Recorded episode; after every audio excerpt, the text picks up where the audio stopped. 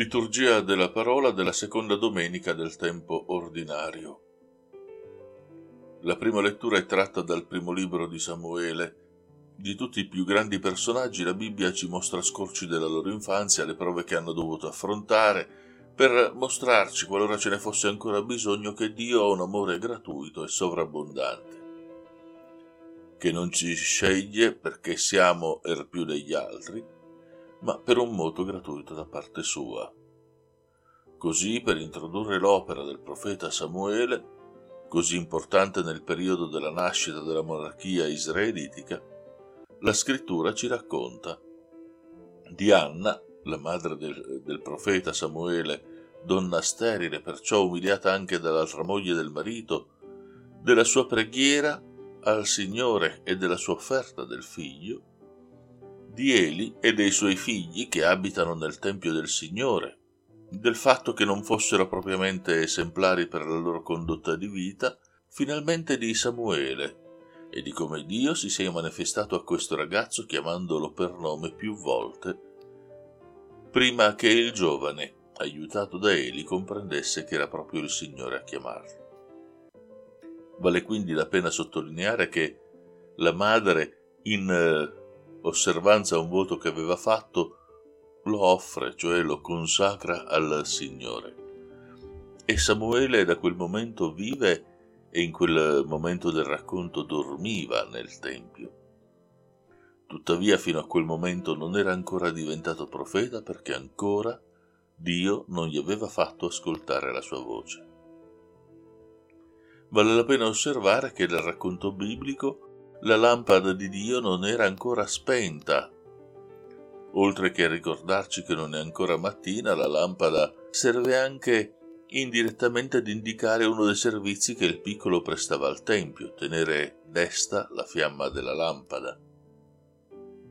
La chiamata avviene presso l'arca di Dio e non è un sogno. Infatti Dio lo sveglia chiamandolo per nome non un nome generico, ma il suo nome, Samuele. L'incontro tra Dio e Samuele è reso possibile dalla docilità al sacerdote Eli, al quale il giovane si rivolge, e alle sue indicazioni che in definitiva lo aprono ad accogliere la rivelazione di Dio.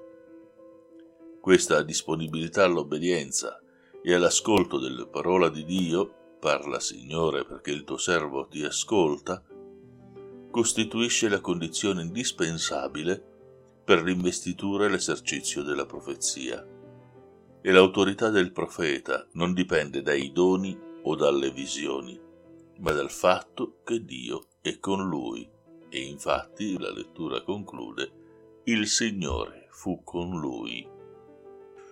La seconda lettura è tratta dalla prima lettera ai Corinzi, in questa lettera Paolo affronta alcune questioni, alcune problematiche che si sono verificate in città dopo che lui l'aveva evangelizzata e ne era partito per altre città. Tra le questioni importanti c'è quella del relativismo in campo sessuale. I corinzi infatti si facevano scudo del principio della libertà cristiana. Se Dio ci ha liberati da ogni gioco, ha liberati cioè in tutto, allora possiamo fare quel che ci va.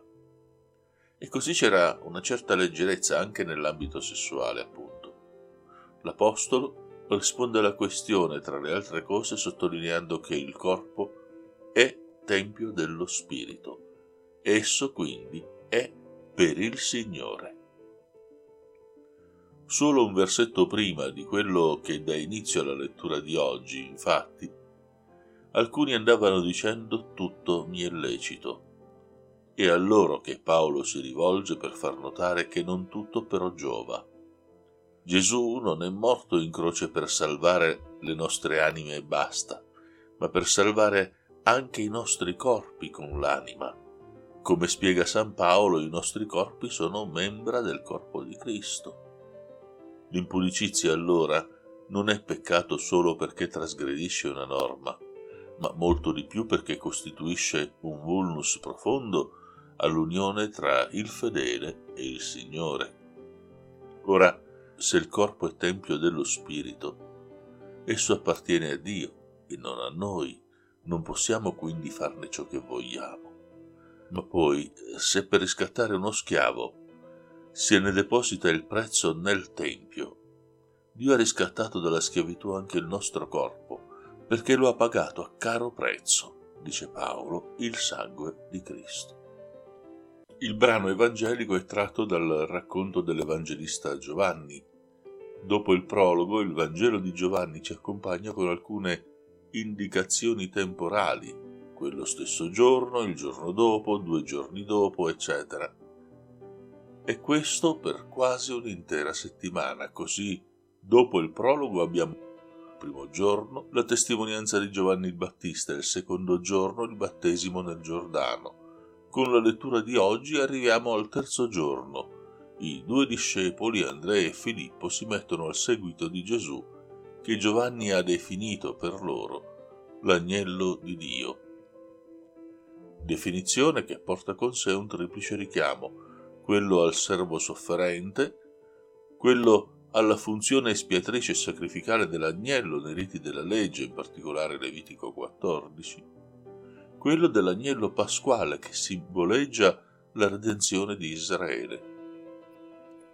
Così le prime parole di Gesù nel Vangelo di Giovanni sono state che cosa cercate e sono parole rivolte fondamentalmente ad ogni uomo. Che cosa sta cercando?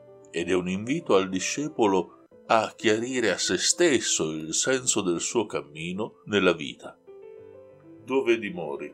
La domanda è tale da far intendere che i discepoli non vogliono sapere qualcosa, ma vogliono conoscere ed incontrare qualcuno.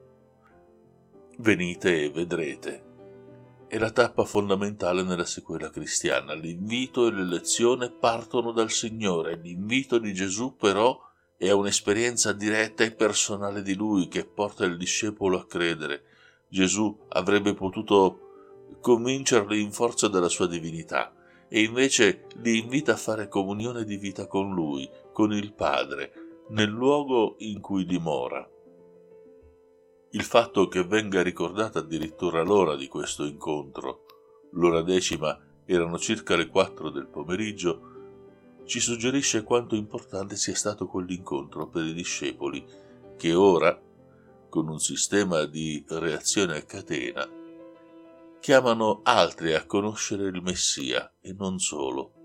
Anche il fatto di essere passati a chiamare Gesù da Rabbi o Rabboni, maestro, a Messia, punto, ci esprime la profondità del percorso fatto da questi primi discepoli. A risentirci alla prossima settimana.